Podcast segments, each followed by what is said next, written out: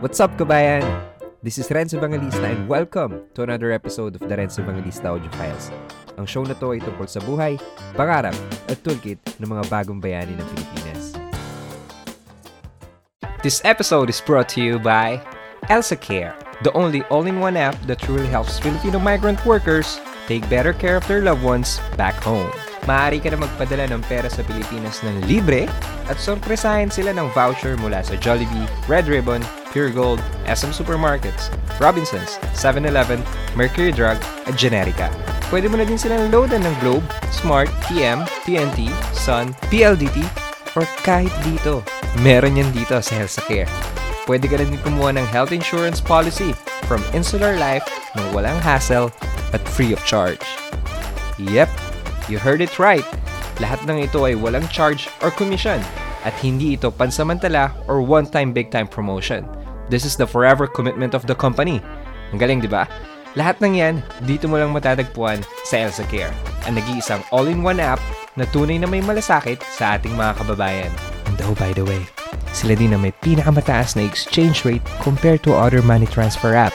Kaya click na ang link sa description to download the app at magpadala gamit ang Elsa Care. Huwag din kalimutang ilagay sa referral code RENZ5, R-E-N-Z-5 to receive a 5-year credit on your account. The first time that I met Van was in the event called Tech for Retail. It is a trade show dedicated to technological and digital innovations for physical stores and online sales. Now, he's on the mission to design and adopt products, programs, projects, and services that meet the needs of an increasingly diverse community using systems and tools such as design thinking. In this podcast episode, he shared the importance of having a personal operating system, the benefits of retiring abroad, and how personal networking skills could help you abroad in any kind of situation. So, without further ado, please enjoy my conversation with Van Corpus.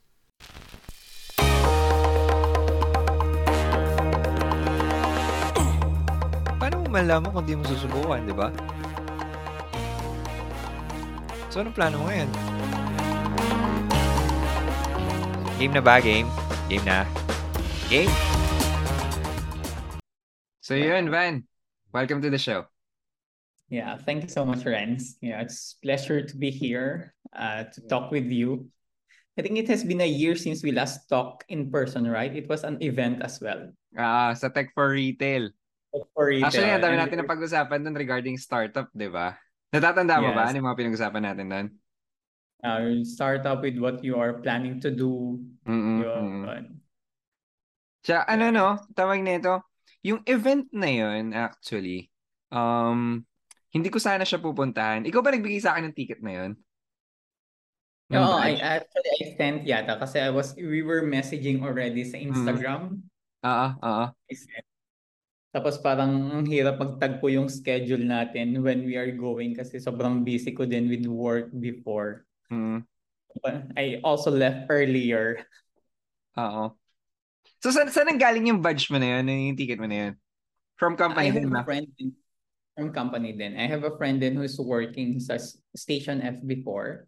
Mm-hmm. Uh, she told me if you want to attend sa Tech for Retail, trying just if you want to look more about yung sa startup ecosystem but at least ma-open din yung horizon mo because startups is not just in the ed tech or HR tech which I was. There there's also a lot particularly in the retail industry. Especially that time parang France was really very aggressive in the startup uh, and tech ecosystem. Mm-hmm. based on sa mga mandate kasi ni uh, Emmanuel Macron to make you know uh, France as a startup nation competing against the UK. no kasi ano yeah. no, he heavily invested din kasi sa ano eh, sa mga startup companies eh. Tsaka fully yung support niya, buong buo yung suporta niya sa ano, sa mga maliliit na companies sa sa, sa France. So yung kaibigan ko din na yun, yeah, um, may kaibigan din ako na nag-work sa isang startup. So siya naman yung nagbigay sa akin ng badge from ano, yung CL na event. So yung sa food food ano, Siya. food business.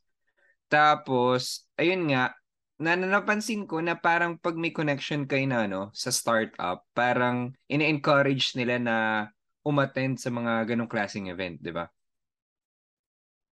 Yeah, it's really kun kasi it's one way to immerse and to really be acquainted, especially for us. Uh, if our background is not really in the startup, the best way to really equip ourselves is to really attend those kinds of events. But at least you will be very much aware of what is happening kung ano yung mga nangyayari. Kasi, di ba, minsan we're not aware. We, we're lucky that we have these connections and friends you know, that continuously deliver us information. Until now, actually, I'm still receiving notes from friends na sa friends with some of the events. Tech for Mm. retail, nag-message ulit yung kaibigan ko. Then some Yeah. other event. I'm already going around in Asia. Tapos inggit na inggit sila na I'm in Asia kasi ang lamig-lamig. Tapos mga nakikita nilang photos ko, may sunny, dagat, gano'n. Yun yung mga experiences actually, you know, the, your abil our ability to go out and immerse ourselves uh, through events.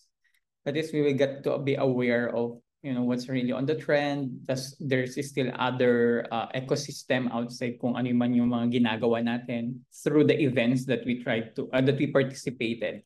And yun nga, Mhm. yung that event that we met face to face when I was still in France. Um, paano nag-start yung journey mo as an overseas Filipino? Uh, first, I was in the Philippines working in the government actually. Then that was 2017 to 2018 na nasa government ako. Then all of a sudden parang I just got burnt out. Ang kasi ang daming ginagawa. I was handling projects, I was handling events. At the same time, I'm also part-time teaching in a university, particularly in the graduate school. Parang ang dami-dami.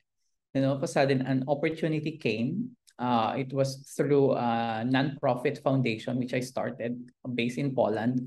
I got interviewed. I was offered with a job as a program coordinator there, where uh, my main task before is to really conduct trainings, which I was already doing back in the Philippines.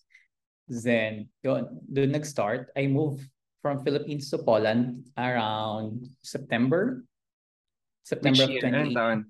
2018, I think. 2018. Yeah, 20 was 2018. Done. It started there.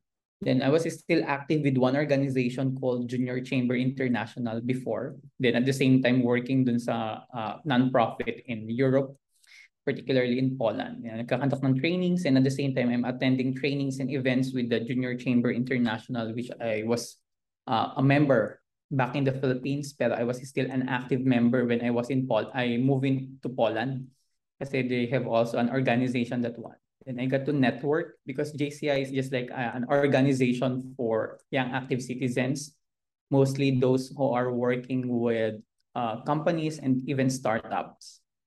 So yon, uh, I moved there, I worked, I trained, I traveled around Europe.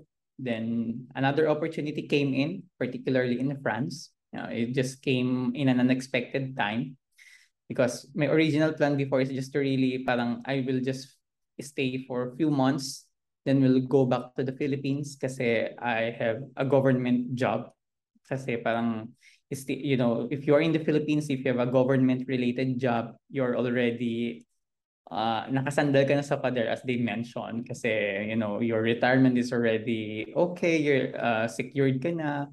But all of a sudden sabi ko parang hindi ko na nakikita yung sarili ko to stay in the Philippines longer you know for us who got to experience living abroad. Parang going back sa Philippines, it's okay to just visit from time to time. But if you already experience a bit of a change with your lifestyle, uh, with the environment, it was already very difficult to settle down again and go back to the same kind of situation where you are before, where you were before. Then I grabbed the opportunity to move in France. I got to work with the uh, with a startup, with an edtech and HR tech startup, then some other uh, small related jobs, which I was been doing there. Yeah, yun. So I got to move. I got to work. Uh, I develop training plans, training programs. I do some learning experience design and some user research, particularly in designing training programs for foreigners, to be exact. Yeah, uh, we are a company before helping foreigners to fully settle down in France, particularly to fully integrate in the French culture, in companies, and even in startups. Pero kung papipiliin ka kung saan mo gusto mag-retire, sa Pilipinas ba o sa ibang bansa? I still plan to retire abroad.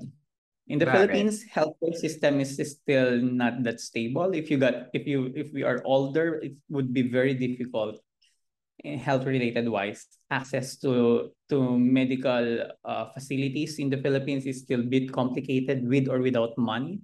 Oo.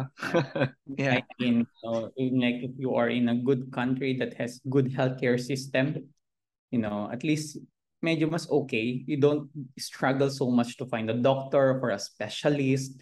No. So kung pagpipiliin ka sa bansa, saan mo bansa gusto mag, ano, mag-retire? I'm planning to retire I was thinking recently, just now, around, it's still back in Europe, most probably Mm. around Portugal area. At least yung sa mga in the sunny places pa din of Europe rather than the cold place. mas gusto mo ano, no? Mas gusto mo talaga yung ano, medyo mainit kasi 'di ba dito sa sa sa west, no? I mean yung yung mga bansa dito, just ko po pag ano, pag winter talagang sobrang lamig, 'di ba?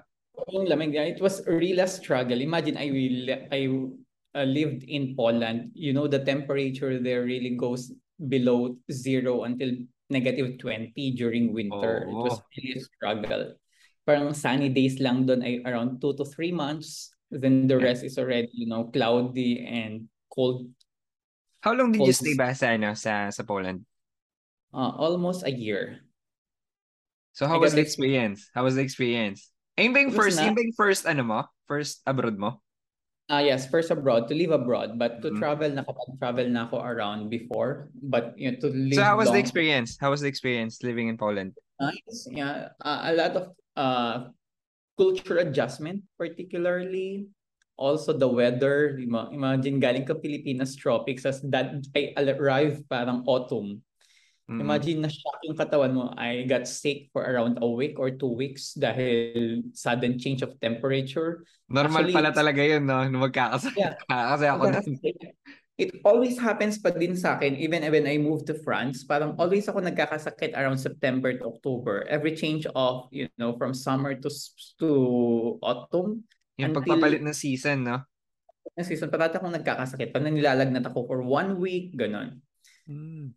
Yun, ang hirap sa akin ng weather adjustment. Actually, dito din, medyo nag-adjust ako nung pagkadating. Good thing, nung when I arrived in Asia, nagka-COVID ako. Nagstay lang ako sa hotel. for Quarantine ka. seven days. Hmm. Kaya, oo, na-quarantine. Kaya hindi ako masyadong na-shock in weather kasi hindi naman ako lumalabas. Parang ang ginagawa ko lang para mag-adjust saglit ng yung katawan ko to the weather is parang ah, I turn off the AC tapos ino-open ko yung windows para may init pa din. Hindi ganun kainit. Diyan naman, sobrang lamig. Parang imagine for us na hindi tayo sanay na Mm. biglang yung yung cold air during actually mas mahirap during autumn kasi yung hangin malamig than kapag may snow when I was in Poland. Pag may snow medyo okay, medyo tolerable pa kasi hindi ganun kalamig. So yung adjustment mo more on ano, more on um yung environment mo. Oh yeah, more on environment, particularly the weather. Mhm. For But ano, no? naman, Ah, sige, continue, continue. for people naman, not so much, not so much because I really already got to work with people even before. Parang it's already very easy for me to navigate with uh, other cultures because I got to work with other cultures with my previous jobs. Kaya parang hindi masyado. Kaso lang, uh, when I was in Poland, parang ang konti ng Filipino communities. Parang I just got to know parang around five lang yata. Mhm. Unlike when I was in France na ang dami-dami. Na parang hindi ako, mas na-homesick ako when I was in Poland. When, unlike when I was in France. Kasi in France, there's a lot of Filipino communities. Paano yung transition mo from Poland to to France? Uh, I moved, parang I got to resign with my job when I was in Poland April. Tapos parang I transitioned a bit. I just Mhm. gave the 30 days notice. Actually, two weeks lang dapat, but I gave 30 days notice para at least makapag-settle. Then I got to contact some friends who are living in France to help me settle there, to find a place to stay. Kasi I know it's re- it was really a bit of struggle to find an accommodation in France. Then I got to rent out a place. Mhm. Yon, with language, I just learned French when I arrived in France. Slowly. Yan. Until now, I can I can still speak pero medyo nakakalimutan ko na kasi I don't use it that much. Yun, that's what how I transition. Good thing I also got to build network when I, uh, before moving in France, But I already knew some people. Then when I arrived in France, I was really very aggressive in meeting Filipinos there, uh, really understanding who they are. Uh, that was part of my job before to really understand the Filipinos and some other cultures, how they are adjusting. I want to know how they are doing there ano yung mga ginagawa nila para at least they can uh, thrive and survive in a foreign country. Imagine very young at age, moving without any single relative known in a particular place. Good thing, parang na-develop sa akin kasi yung I got to network a lot, you know, with with my trainings. Parang medyo ma, nabilisan kong mag-adjust kasi uh, medyo okay yung networking skills ko. I got to talk a lot with Filipinos, I'm also I was also I'm also a Catholic. Parang I got to attend Catholic mass where I got to meet some Filipinos there. Then I get to really immerse with with uh, the Filipino communities. Parang it's really a must if you're living kasi you know we we cannot survive on our own. I was so independent. Parang that was my problem and that's an advantage and a disadvantage on my side before. Parang I got to rely so much on myself that I forgot that I can reach out with these people. Kaya mm. yun yung number one na natutunan ko and yung yung number one na ginawa ko when I moved really there. I got to really, you know, contact Filipinos. I got to message. I got to message you there. Yeah, naalala ko nga yun. Uh, yeah. When I was promoting uh, ata yung ano, no, yung Ateneo LSE. Tapos parang doon nag-start yeah, yung conversation natin, right? Conversation, yes. Yeah. yeah. So ano no, nabanggit mo yung networking skill. So napaka ano nun, evident and ano, kailangan na kailangan hmm. yun eh no when you're living abroad. Yeah, so pa- really paano mo na-build yung ano, yung networking skills na sinasabi mo? Way back in the Philippines because I work in the government. Actually, mm. when you are part when you will when you are working in the government, networking skills is really a must. Parang you got to know people, alam mo dapat yung the words that you are going to use with them when you are going to talk with them. It's the thing. Then also with some organizations, I was so also very active with different organizations way back in the Philippines. Parang ang dami ko kasing mga uh, networks na na built through these organizations. And I think it it rooted since when I was in college. In during college kasi parang ang active ko na sa mga orgs. Kaya nga sa kaya nga until now, sinasabi ko, we need to, you know, so my friends, sa mga kakilala Nasa student student council ka ba nun? Yeah, I was in the student council. I was uh-huh. the vice chairman ng student council ng school namin before. Then I also have other organizations that I founded and I managed when I was there. Mm. Yun. So talagang hinog ka na no, pagdating mo ng abroad. Uh, hindi, na, uh. hindi na talaga ako nahirapan na makipag uh na mag-message kasi 'di ba majority sa atin nahihiya ka to reach out. Ang mm. naging mentality ko, you just reach out if they message back well and good. If not, it's not your loss. At least you tried your best to reach out kasi you know uh, naman you are ab- abroad, you don't Filipinos are still different. You, you even though your fellow Filipinos, they are not as friendly as you. Parang at least ang ginawa ko na I just lowered my expectations.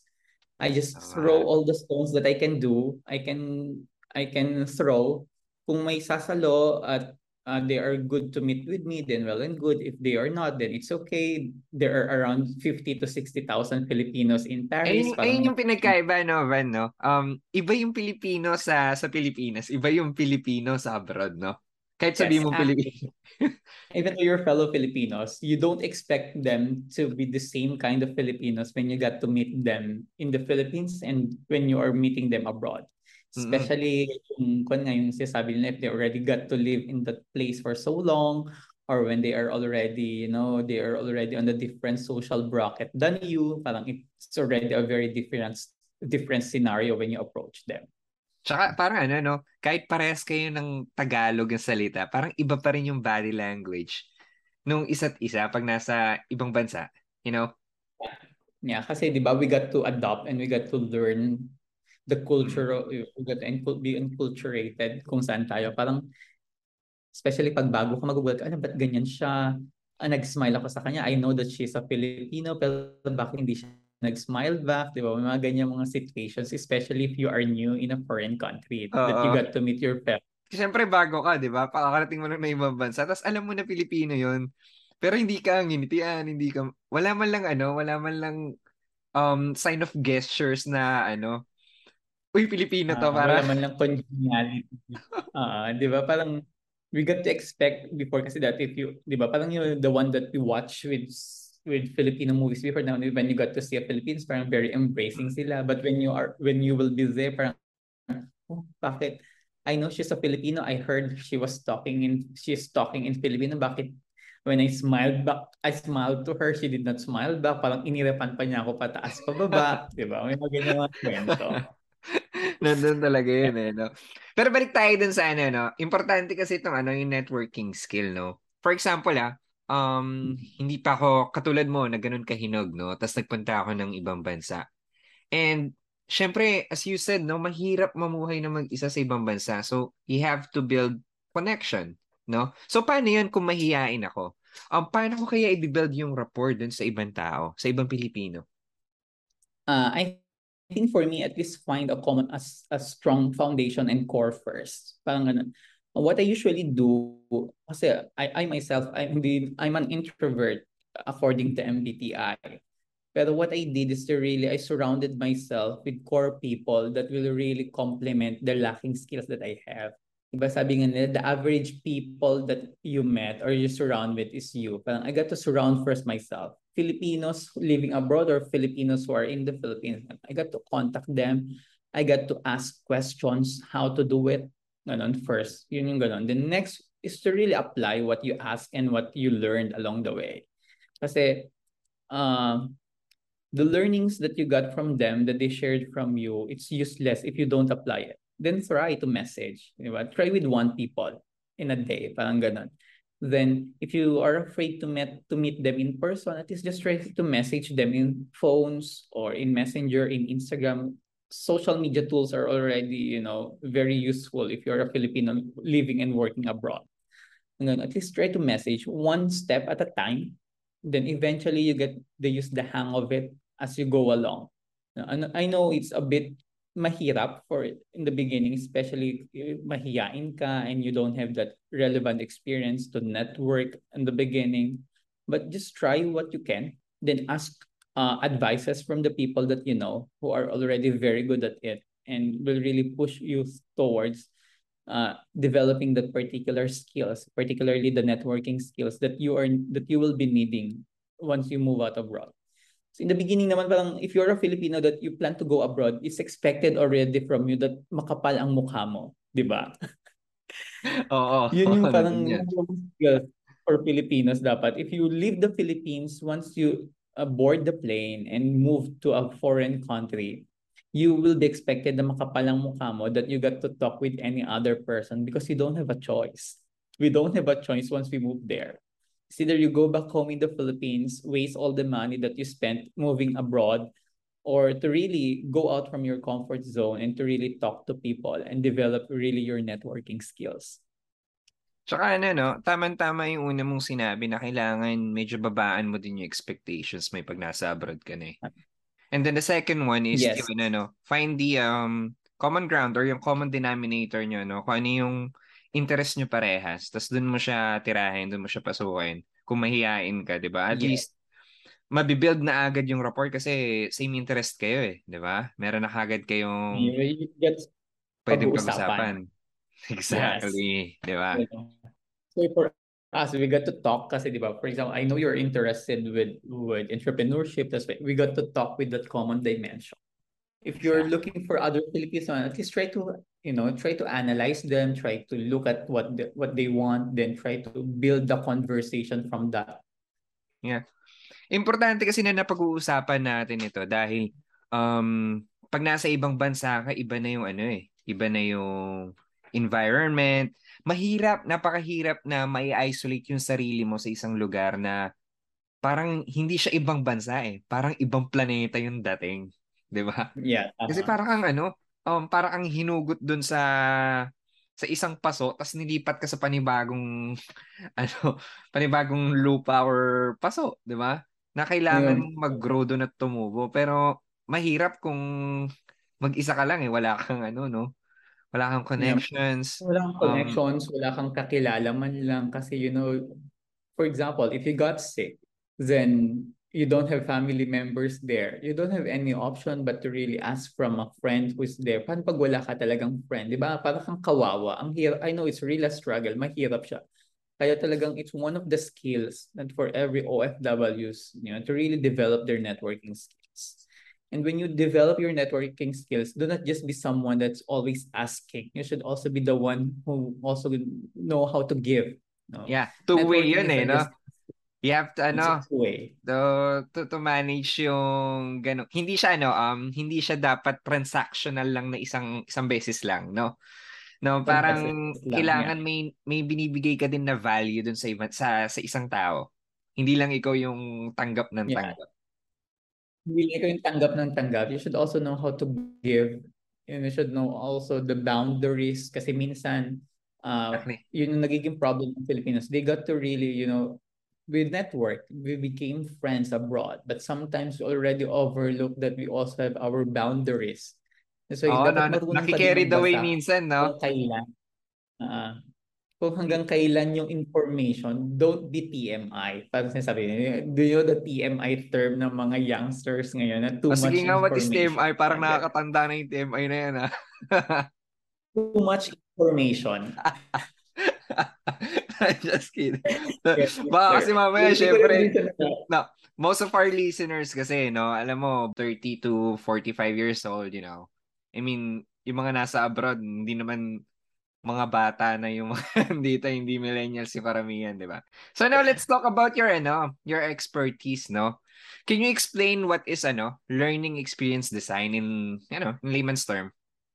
Okay, learning experience design is just like uh, we are designers uh, doing uh, or designing learning experience. It means we are creating uh, training programs, instructional designs, uh, curriculum development. Is already more mostly humanized one, wherein you know we identify first the problem. We try to empathize our users. You know, yun yung una namin ginagawa. Uh, unlike with the traditional one wherein they just develop uh, programs or curriculums or events based on their own standards. For learning experience design, we consider uh, the end user or beneficiaries.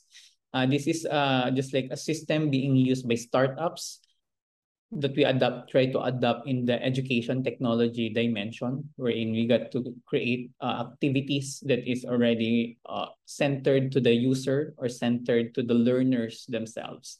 Now, we design it according to what they want, what they need, not with what the trainers want or not what with the trainers want to just implement. Di ba? Ganyan kasi mm. mga nangyari. Gusto ko siya kasi bago. Pero what happened is gusto nila pero hindi siya gusto ng mga end users mo. It will be useless. Yung clients and customers mo, no? So how was the how was the process? No, how was the process? Paano nag-start? Uh, uh, first, we tried to create a design challenge by understanding really the problem. We try to dig delve deeper with the problem by framing it with the we have just like a, a format na how might we which also can be applied with our personal life for example how might we uh, create the training program more exciting like that one parang we try to identify first the problem then we frame the problem based on the user's experiences needs wants and feelings mm-hmm. as well mm-hmm. emotions then can we, we can we take a particular problem or example? Uh, for example, uh, one of the what I've been doing right now is for uh, language center in Vietnam. I've been working for that for that one. Now we're trying to a problem is most of the learners there are really uh, early childhood educate learners, early childhood, mga bata. Ngayon, uh, the problem is uh, most of the kids parang nasanay kasi sila do in Vietnam, which my client right now, na parang masyadong formal and traditional the approach. Ngayon, the problem is how can we make it more interesting and creative for the students? Kaya we frame it how might we uh, create uh, more engaging, fun, and learning activities for Vietnamese uh, early child early uh, early childhood students. Ang ganun. Uh, that's what we're doing right now with one of my clients. Actually, my Vietnam trip, trip recently was a combination of work and holidays. Yun, parang ngayon we're, we are undergoing parang user research. We are trying to talk with parents, some of the kids, we got to talk parang uh, what activities they enjoy the most, how we can use technology to really add enjoyment to the learning activities. And we designed the curriculum and the program that this language center will be implementing soon. So you, you um, dive yeah. deeper first dun sa ano no sa sa problema ng society or nung nung client mo, oh. Client. So yeah, what were the ano proposition? Uh, right now, uh, we're still on the early stage of uh, uh, crafting the prototype curriculum. Ngayon, ngayon the, one of the proposition is uh, we will try to combine some kines bodily kinesthetic learning activities and at the same time use technology to integrate dun sa mga learning activities, particularly because these kids are just like around three to four year olds. Parang Uh, we try to really adopt kung ano yung mga games or interactive games online with the use of some smart boards that are available uh, and go in implementing the learning activities. Kasi most of the kids there, they have also their iPads. We will try to incorporate also activities using their iPads, uh, moving away from the common pen and paper sa mga bata. Ngayon, naka-iPads na sila. Kaya we're designing parang mga games online that they can use in uh, in this English language center in Vietnam. So, so ngayon, medyo, no? go, go, go ahead, go ahead, go ahead. Yeah. So, uh, so yon yun yung mga ginagawa namin in the learning experience design. Then after that, uh, we got to do an experiments. Uh, we try it to a uh, few students. Then we got to get data from these experiments. Then we try to uh, to uh, redesign the curriculum after the initial result. You know, uh, we try to, if there's a need to pivot, there's we will pivot it, but we will try to iterate most of the time. We, you know, it's an iterative process. Mm. Uh, the concept of experience design. The so you're using, ano, you're using agile methodology dun sa, sa systems nyo? Uh, so uh, combination of agile methodology, uh, combination of design thinking, mm-hmm. design thinking methodology, combination of these two, applying it in the education side. Yes. Na ginagawa yes. siya in startups. You know, yeah. you're doing it in the startups. I mean, lahat naman ng, ano, lahat ng startup company ngayon, no, it's naka-agile sila kasi kailangan mag-adopt eh. Yeah. napakabilis eh. And you have to pivot. Kailangan pumivot. Yeah. So ano, my question is, paano niyo nalalaman kung ano, um, magpipivot na ba ako, ipupursue ko tong ano, yung plan na to, for example? Uh, usually, I'm applying the NPS, the net promoting net promoter score, if there's a need. For example, if mm. most of the students result, they are satisfied, their parents are satisfied, and also during the pre-test and post-test, may significant difference. Kung walang significant difference, it means we have to pivot quickly. We have to really change the curriculum or or change So there's certain ano, may may metrics kayong tinitingnan. Yeah, may metrics kayong tinitingnan. At the beginning, we're putting some metrics and some KPIs, ganon. Uh-huh. Yeah.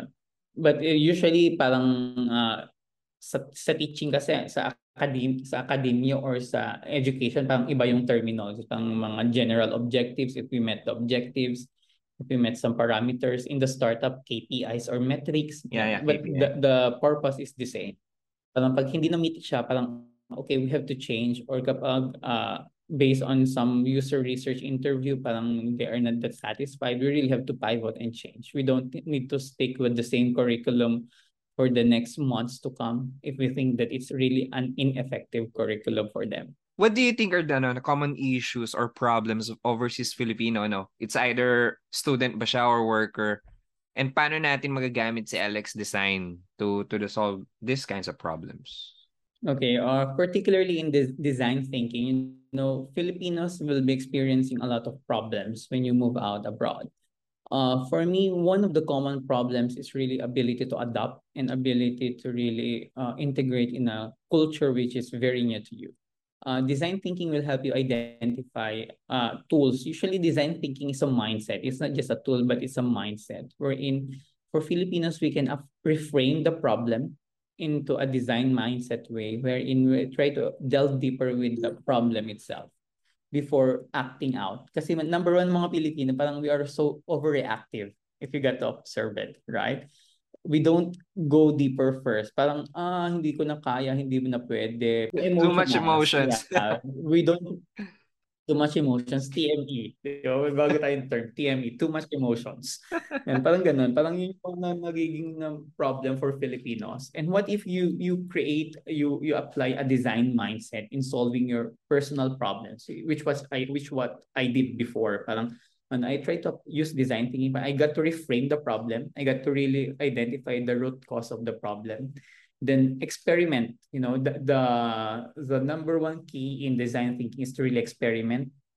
Also in the agile methodology you got to experiment you know solutions to your problems that you don't just rely with one solution with your problem. You got to try uh solution a solution b and which one which one works you got to really apply it parang ganon. Uh, that's the thing in the design thinking mindset that you got to really reframe the problem, identify the root cause, then go to uh, find solutions and experiment with the solutions that are available. Okay. Kasi mga Filipino kasi masyado tayong emotional. We know it. Parang when there's oh. a problem that we encountered, particularly adjustment, also with language, parang we easily give up. Parang, ah, hindi ko kaya, matanda na ako. Pero once you tried some solutions, at least there will always be solutions to every problem. And that's what design thinking For example, no, for example, yung problema dito sa France, ano? Kasi um ang key talaga dito living in France is to learn French, 'di ba? French, yes, I know. Pero karamihan nga ng mga overseas Filipinos natin dito, sinasabi, gaya nga nasabi mo, no? Um, ang tanda ko na um, hindi ko na kayang mag-aral, hindi na ma-absorb ng utak ko yan, no? How can we change that kind of ano mindset? uh, change the kind of mindset. I, at first, it would be very difficult. Admit it or not. Because, you know, parang ang oh. gana sa bato. But what we can do is really, what I always did is to really surround ourselves with the right people along the way. Kasi minsan, you cannot change that kind of mindset if the kind of people that surrounds you have the same kind of same mindset. mindset. Yes. Yeah, that's it. How you how you will be open, how you will be enlightened, and you will have a new op- doors of opportunities to new mindsets. If you got to talk with these people who share the same mindset with you, the first thing we can do that we should do and I have been doing for a while so really you know find the right people that will really support you along the way kasi th- that's good thing already if you're already aware awareness is first the key if you're aware that you have that kind of mindset that's well and good then next at least try to change your environment with the people that you are meeting every day di ba kung nakakausap mo parati parating nagrereklamo na mahirap that they cannot do it because of their age you will be the same like them. Parang at least find the people who are also motivated. One or two people along the way, it's enough. At least someone who will push you along the way. Because that's what you really need when you're living abroad. Kasi if sabi ko nga, what I learned living abroad for how many years is, you know, the kind of people you are meeting will be the kind of people you will be, you will be. You will soon become. Di ba? Parang magiging yung ugali mo, parang ugali na nila. Their uh-huh. learning mindset the same. Ganon. Pero so, kasi tayo mga ano, no, mga Pilipino kasi hindi lang naman mga Pilipino, no. Pag nandoon na tayo sa comfort zone natin, na parang minsan hindi natin namamalayan na napaka-stagnant na natin, hindi na tayo yeah. nag-grow, no. I mean, nga, first first things first, kailangan ng awareness eh. Doon talaga. Yes. And hindi lang basta awareness na parang kailangan kailangan din ng willingness, no?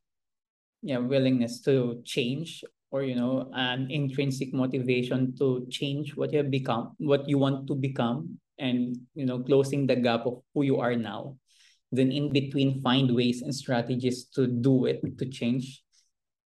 Yeah there's a lot there's a lot if you just try to look on it. Diba? Ang dami. Titignan mo lang. Minsan kasi we're just blindsided with our convenience with our comfort right now. Yes parang, ah, wag na, parang, ah, pagod na ako after 8 to 5 job or 8 to 7 job, parang, ay, wala na akong time, pero may time ka pa namang mag-browse ng TikTok for 3 hours. Kaya sabihin ko sana eh. Pero may time ka manood ng Netflix, no? Mag-browse sa Facebook. Oh, may time ka manood ng isang YouTube channel ng isang announcer na nambabash ng mga tao, ng mga nonsense yung sinasabi, di ba? So, But developing yourself, yes, wala ka oh, no. So ito no, no, pag sinabing walang time, no, hindi mo lang siguro alam yung ano, um, priorities mo, ano. Or talagang nasa comfort zone ka na, no, ayaw mo na. Ayaw mo na talaga. Ka na. Di ba, uwi mo ng bahay mo, you have high-speed internet connectivity, you have you have latest device and you can just browse unlimitedly. Then you can order the food that you want because you just earned money. Parang wala na, di ba? Yes. Yes, instant gratification. No, nandun na yan. How can I use it, no? Yung design thinking bilang isang normal na overseas Filipino. Yeah, what I earlier mentioned is you're really to design or frame first the problem, delve deeper with the problem. Uh, avoid uh, using so much of your emotions when there is a problem that you just result in, you know, you just jump into solution which you did But not mahi- try to mahirap yun ah. Mahirap yun actually, no? Yung umpisang-umpisa na parang pag may problema, uh-huh. Kasi Go pag may problema tayo bilang ano eh, bilang overseas Filipino, parang talagang syempre nasa abroad ka eh, no? For example, may problema ka sa Pilipinas, no? Parang ang hirap hindi maging emotional, no? Uh, yun, yun, yung, yung kailangan uh, uh, i-master. Parang for example, if kung yung problem naman ay malayo sa kamatayan, parang yun yung naging benchmark ko. Parang if it's near, if it's far from death, you can pause and risk and try to, you know, pacify yourself. Uh, alamin mo talaga muna yung problema before you take actions. Uh, especially if the problem is happening in the Philippines. Parang that's what I usually do. Parang if there's a problem back home, parang hindi mo na ako nag-respond ng message. I try to process. I try to I try to ask questions before I put what word that needs to come out from my mouth. 'Di ba? Kasi nangyayari pag Pilipino may problema, at tawag agad, tapos nagagalit, nagtatas na ng boses, tapos kung ano-ano nang pinapagawa, tapos all of a sudden, hindi pala yun yung totoong problema kasi symptoms lang, ah, kon lang pala siya, symptoms lang pala siya ng mas malalang problema, 'di ba? Ganun kasi tayo. Pero with the design thinking mindset, parang what you can do is to really distance yourself, delve deeper, ask questions. Kasi sa in design thinking, the tool, it's a mindset itself. You, you need to really very good in asking questions. What is really the real problem? Then how can I uh, provide solutions? How might we solve the problem in a better way than just relying so much with you know with uh, emotional state as of the moment parang if you're on the verge of emotion what we can do is to really distance ourselves think well pacify good thing kapag nasa Pilipinas ang problema, hindi ka makakasampal agad-agad. For example, hindi uh. pwede mo or pwede mo munang hindi mag-message, di ba? Para at least alam mo na the next time that you're going to deal with the problem, parang you're already on the right uh, situation, right uh, right uh, emotion at of, as of the moment. But at least medyo logical yung paraan ng pagdi-deal mo with the problem. Also with Natawa the sa Hindi mo sila agad-agad masasampal o mababatukan. oh, diba? Hindi mo sila agad masasampal o mababatukan kasi malayo ka. so ano sa tingin mo yung ano, um, yung mga indispensable tools na pwede namin gamitin? Uh, for example, for me, tools will just be tools. It depends on how you use it. Yun yung yeah. parati ko sinasabi. First, I think we need to develop, uh, for us personally, and what I can share is at least develop first your personal system on how you do stuff. Diba? Your personal operating system na tinatawag ko. I hope Yun, always yung have OS natin, no? Kasi kung sa computer may OS tayo din, meron, di ba? OS. Tayo may OS. Kasi whatever tools, whatever uh, online tools or whatever application that you are using, if you don't have, you know, a personal operating system on how you do stuff, these tools will be useless. Well, for example, for me, what I learned is to really establish a good morning routine and evening routine And uh, for for me also is to really plan ahead. Parang at least a, a week before, parang I'm already planning out everything. I try to calendar everything. That's why one of the tools na indispensable, underrated siya is really your calendar. You know, try to block stuff. Even personal activities, you need to block it, especially if you are occupied with a lot of stuff.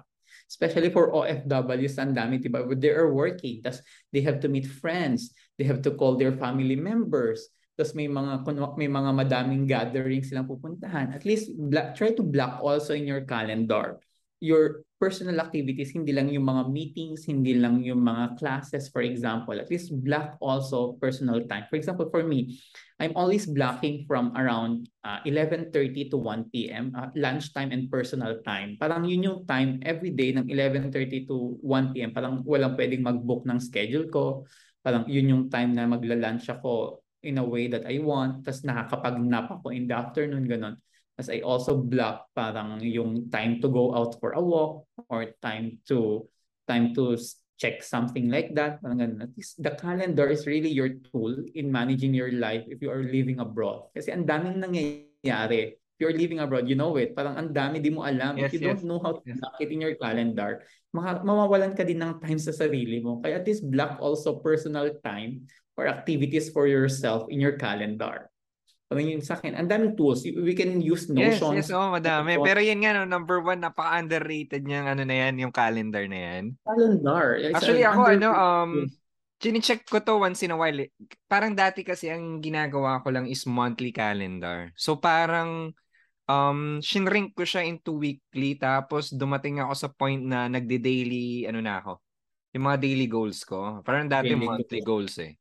I mean, nag-start to na ano eh, parang may yearly goals ako tapos ginawa ko monthly. Ay ano, yearly tapos ginawa kong quarterly, tapos ginawa ko monthly. Tapos parang sabi ko um medyo overwhelmed na ako. So gawin kong hmm. ano, um gawin kong weekly. Tapos parang sabi yeah. ko um parang meron pang mas magiging ano um i-enhance yung productivity rate ko. So ginawa ko siyang uh-huh. daily. Guys, napaka ano, napakaganda nitong ano, yung sinasabi ni Van na yung yung system, yung operating system natin. So may bago na yeah. naman po tayong term ngayon, POS, Personal POS. Operating System. yeah. Learn three terms, TMI, too much information. Oo, too tapos yung too much emotions natin, tapos itong POS. na, napaka-importante nito ah. Kasi hindi natin namamalayan eh. Ano na pala, yeah. no? Parang November na pala. Matatapos November na naman yung taon, di ba? taon, an- anong na-achieve ko or anong man lang hmm. nagawa ko sa mga goals tinet ko, if we ever set a goals in the beginning, ilan doon yung na-achieve ko. No, same with parang ako, the moving out from France was one of my goals here. Uh-huh. I got to do it. Parang sabi ko, I really set my my mind to really live France and move back to Asia. Parang ang tagal ko nang gustong lumipat ng Asia kasi Asia has always been a home. Parang mas gusto ko pa din kasi ng medyo sunny kasi I was a bit depressed when I was in France or in oh. Europe in general. Pag pag change of season, my mood also change a lot. Nakaka-contribute talaga 'yun, no? Yung ano, yung yung dilim dito uh-huh. sa ano, sa west, no? Yeah, yung dilim at lamig, parang talagang nakaka-depress yung ano. There were episodes of mine, parang nagkukulong lang ako sa bahay na I, do, I was so unproductive. Madami akong mga unmet goals and expectations just because of the weather. Parang sobrang down. Imagine, you're living alone. I was living alone. Tapos, you have to do everything by yourself, alone. then you still have some, may mga projects pa ako in the Philippines. I was doing some projects and events back in the Philippines. Parang, pag na-burn out ka, tapos mag-isa mo, parang it was too much. Tapos wala pang araw. Mm-mm. Mm-mm. Nakaka-relate sobra na. Syempre, nandito pa din ako, di ba? Tapos pa-winter na naman, no? winter tapos oh. ngayon pa na may energy crisis parang it will be you know a burden from a to a burden to a burden to another burden parang malamig lang nga eh. tapos kasi ako nasa I mean nasa financial market tayo so advance yung yung mga news natin na hindi pa ganong mm. nare-release into uh, uh abroad um media like news. yung ano natin yung mainstream media natin no kasi yung threat ng nuclear war is ano yeah, na? there's really, you know, it, it will, it Nakakaba na ewan eh. Yeah, Pag na umamahanap na ano, na nasalita, paano ba i-describe yung ano, yung yeah, right now, takot at anxiety na binibigay sa ni ni Putin. yeah, the war itself, the energy crisis, tas taglamig. Imagine, uh, something will happen, knock on the with knock on the woods, it won't. During these difficult times, parang, di ba, US is on the verge of recession. Dollar is so strong, which is a significant indicator that a recession will coming in the next few months to come. We just we don't know, and we just don't know what will be the. It's just waiting. It's just a ticking bomb waiting to explode. You know, yeah. the. Technically, diba? you know the market it. is in recession na din eh. I mean... In the recession, di ba kasi sobrang lakas ni dollar? It's an indicator mm. kasi parang bigla niyang, ang bilis niyang lumakas and knowing the inflation rate in the US is, is still high.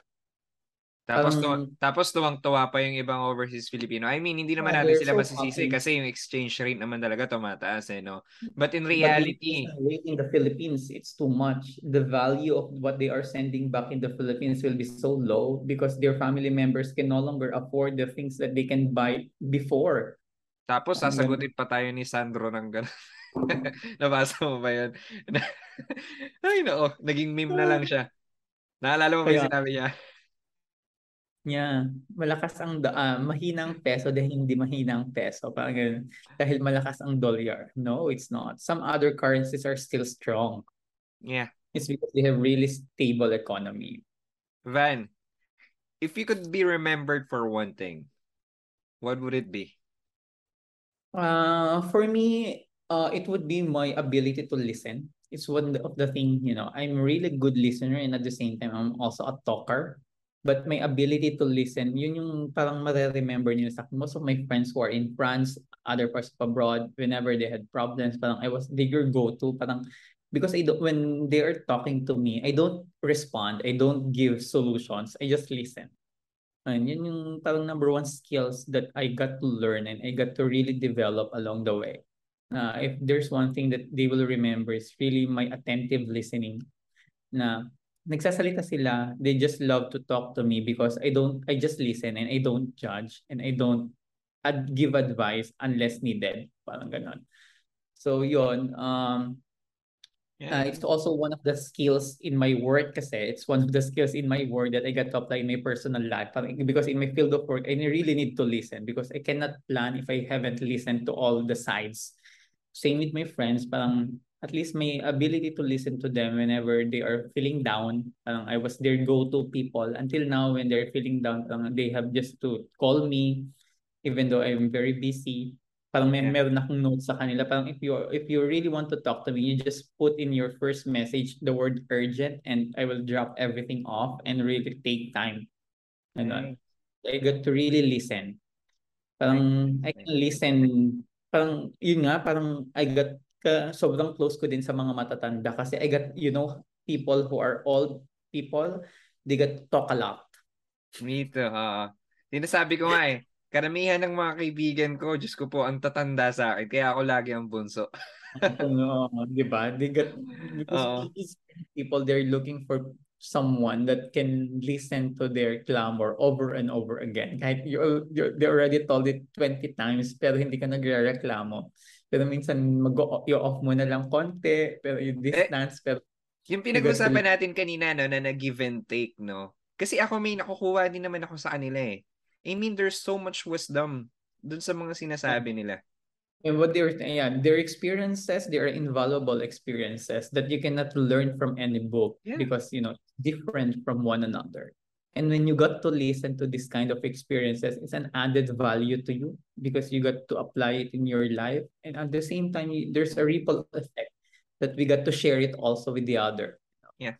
Hindi mo kailangan makagat ng ahas para malaman mong nakamamatay Nakamamat. yung yeah. Tama. Yeah. What are the films, documentaries, or books yung ano, nagkaroon ng napakalang impact sa buhay mo? Uh, uh, for a film, there's this called Eat, Pray, Love. It was my go-to film. And for the book, it's Grit by Angela Duckworth. Parang go-to book ko siya. First, yung Eat, Pray, Love. Eat, Pray, Love, parang it's an adventure of an American woman who left everything back, everything in the US because of a heartbreak. Then she got to find herself through traveling, eating, and you know, she got to experience other culture in India, in Bali, Diba? In Italy, ganyan. Parang yun yung naging kwan ko. Parang, oh, there's so much more. Parang in our life, uh, once you left everything behind, you only have yourself and, you know, you are you are another uh, empty canvas again that you can fill again your life with experiences. Clean parang whenever you no? feel down, uh, clean state, whenever you feel down, parang okay, it's it's okay, you, know, you feel down, then parang you can always restart. You can always begin again. Then yung Grit by Angela Duckworth is just a really good book. It's a scientific book. Actually, it's a research research output book that tells you to be gritty, to really, despite the challenges, you get to still uh do stuff as long as you put your passion and you know and dedication in doing something you got to really achieve your goals sometimes it's it will you will experience problems according to the book but what you can do is really you know when you're really passionate on what you are doing as long as you're dedicating your time and effort to do it you will eventually succeed on whatever it is So, yun yung combination. Parang at least yeah. one thing that makes me human and one thing that will really push me to move forward. Parang yun yung mga binabalik-balikan ko. Yung Eat, Pray, Love, parang napanood ko na siya seven times o ten times. yeah. Yeah. Yun. Ibig sabihin But talaga na malaking impact nun sa'yo. Malaking impact. Na, yung, yeah, yung pelikula na yun. Nasa quarter life crisis o kaya mga nasa, ter- alam mo yung mga early pa nga magto-30s na mga friends ko na madaming mga dinadam. No? Panoorin nyo to. Parang yeah. it will give you a new sense of, you know, um, of exactly. redirection if meron man. Medyo boring nga lang siya na panoorin pero you, the message behind it is really very good. Yeah. Yeah. So when we're about to end. So okay. Yung yeah. one piece of advice na ibibigay mo sa isang overseas Filipino. Uh, one piece of advice is to really find the right people. Moving abroad, you get to meet a lot of people. That's a truth. But you have to choose the right people and surround yourself with the right people because the right people will really help you push forward, achieve your goals, and to really they are the people who will really help you when you don't when you feel lost living abroad, diba? Leaving your comfort zone from the Philippines and moving out, if, most of the time we don't have the right people and connections in the beginning. And it's a good way. Ah. It's a good and bad way. Good kasi you get to select now the right people and you get to choose only the people that matters. Unlike that you have a lot of people, but most of them are very busy and they are not really into you. But if you got to select the right people, two to three people would be very enough to really help and support you with your journey. Parang yun, yung one piece of advice really, the, choose the right people. Hindi lang basta-basta people na ma-party, hindi lang basta-basta people na mareklamo, hindi mga tao na madaming mga problema sa buhay na hindi naman hinahanapan ng solusyon. Diba? Choose the people that will encourage you, that will really support you, even though you are you are the most unlovable version of yourself. The people who will really find time to really listen to what you want to say. Parang yun. Yeah. Napaka-importante ng support system na yan, no? Yeah. Amang hirap mabuhay abroad. Kapag wala kang right people, anong gagawin mo? Magmumukmuk sa room. But if you have the right people, you have someone to talk to. You're looking for a weekend getaway with them. They are going to support your dreams and aspirations in your life. Di ba? So, ba't kung bibigyan ka ng ano, pagkakataon na magkaroon ng napakalaking billboard, no? Na makikita lahat ng overseas Filipino. Ano yung message na gusto mong ilagay doon? Uh, aspire to inspire and believe in yourself. Ang ganun. It's one thing really. You know, the world is already a difficult uh, gaming uh, place, di ba? Mahirap na. But when you aspire to inspire, you know, you got to become a source of inspiration of other people. At the same time, when you are always reminding them that they need to believe in themselves. You know, the world will, siguro mas maganda yung world natin ngayon when we get to inspire other people and we want to be better every single day. We need to believe in ourselves every time because no one will believe you at first if you don't believe yourself. Tama. Dun, dun magsisimula yun talaga eh, no? Yeah. Uh, kailangan mani kailangan maniwala ka na kaya mo, nakakayanin mo, na malalagpasan mo kung ano man yung mga pagsubok na pinagdadaanan mo ngayon. Yeah, kasi they will not believe of what you are capable with if in the beginning you did not trust or believe yourself. And once you believe yourself, at least do not just be the one believing yourself. Aspire also to inspire other people to believe in themselves too. So that it will create a ripple effect. Hindi lang isa, dalawang tao yung nagsasucceed, hindi isa dalawang tao lang yung gumagawa ng mabuti, pero at least you're trying to inspire other people to be like you, do, to do the same thing like you. Maybe not not uh not uh not above or not within, at least they're trying to improve and do something for the others and also doing it something for themselves. Yun. Thank you, man. Yeah. Thank you. Yeah, thank, thank you for your time. Thank you for sharing your story, sharing what's on your mind, kung yung expertise na meron ka, napakalaking tulong ng mga ano, ng mga ibinahagi mo ngayong araw na to. Thank you, Van. Yeah, uh, it was really a privilege as well to get to you. You know, it's really good time right now, especially at least we know that there are still Filipinos who are also on the uh, side of helping others through your platform. You know, this you're good, using your platform in a good way, unlike other influencers that they are using their platform just to bash or just to criticize. At least you are using your platform in a in a positive and more empowering way, especially for overseas Filipino workers yeah. na they are being target of misinformation, disinformation, and even hatred. Diba? yan. Sobrang nakakalungkot yan. You know, because, you know, the algorithm plays on what they have been searching. And hopefully the algorithm will play on your good side that they got to see what you have been trying to advocate and promote, you know, helping Filipino migrants, uh, helping them to be more uh, educated financially and even in the emotional side, and helping them to really yeah. aspire and dream more.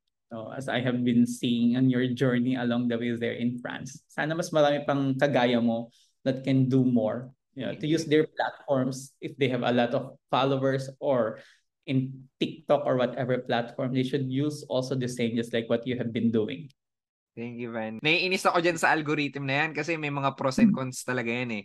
I mean, kahit yeah. ilang beses ko explain sa tao, um, syempre, alam mo na, um, hindi siya ganun kadaling um, paniwalaan. Di ba? Yeah, sabi nga nila, pag naikwan na nila, pag, alam, sa Ilocano, pag naito lang mo na, or it's already in your bone, it's already very difficult for these close-minded people to really change. Pero we don't lose hope. Parang at least yeah. slowly, we, we still believe that there will be something change that will happen. Yun yun eh. Hindi tayo nawawala ng pag-asa kahit na ano man na mahirap. Tsaka hindi ko naman to ginagawa para sa ano eh. Ano mo yun? Hindi ko siya ginagawa for fame. Hindi ko siya ginagawa for um, earning much more money. So, ginagawa ko talaga siya is for the overseas Filipino kasi naramdaman ko yung hirap. Naramdaman ko yung sakit. Naramdaman ko kung kung gaano ka kabigat na mamuhay mag-isa abroad. Although hindi naman hindi naman ako um technically mag-isa na namumuhay abroad kasi I have my family here, no? Pero yung yung, yung empathy kasi na meron ako eh. So nararamdaman ko individually no sa, sa, sa ibang tao na ma- mahirap, mahirap. Kasi madaming madaming nakatira sa abroad na mag-isa lang talaga. Yeah, mag-isa lang and they're being target of some, you know, some scams, some some exactly. stuff that really, exactly. you know, them so, down. Hindi tayo nawawalan. Hindi tayo nawawalan ng pag-asa. Once yes, again, Van, thank you so much. Ha? Thank you so much for your time and for thank everything. So it was a really a pleasure. Really, yeah. Thank you so much thank also. You, and uh, I appreciate all your work for the Filipino migrants, for Filipino workers abroad. Hopefully, mas marami pang makarinig. And hopefully your advocacy will also multiply with other Filipinos that has their plat that has a platform or that Amen. have platform Amen and to that. influence na mabago yes. yung mindset ng mga nanonood lang ng mga videos or TikToks or even a YouTube na nang babash lang or maingay lang sa YouTube at nagigain yeah. ng ng viewers for billions or millions of pesos. Yes, yes. That's it guys. Thank you for listening. Thank you Van.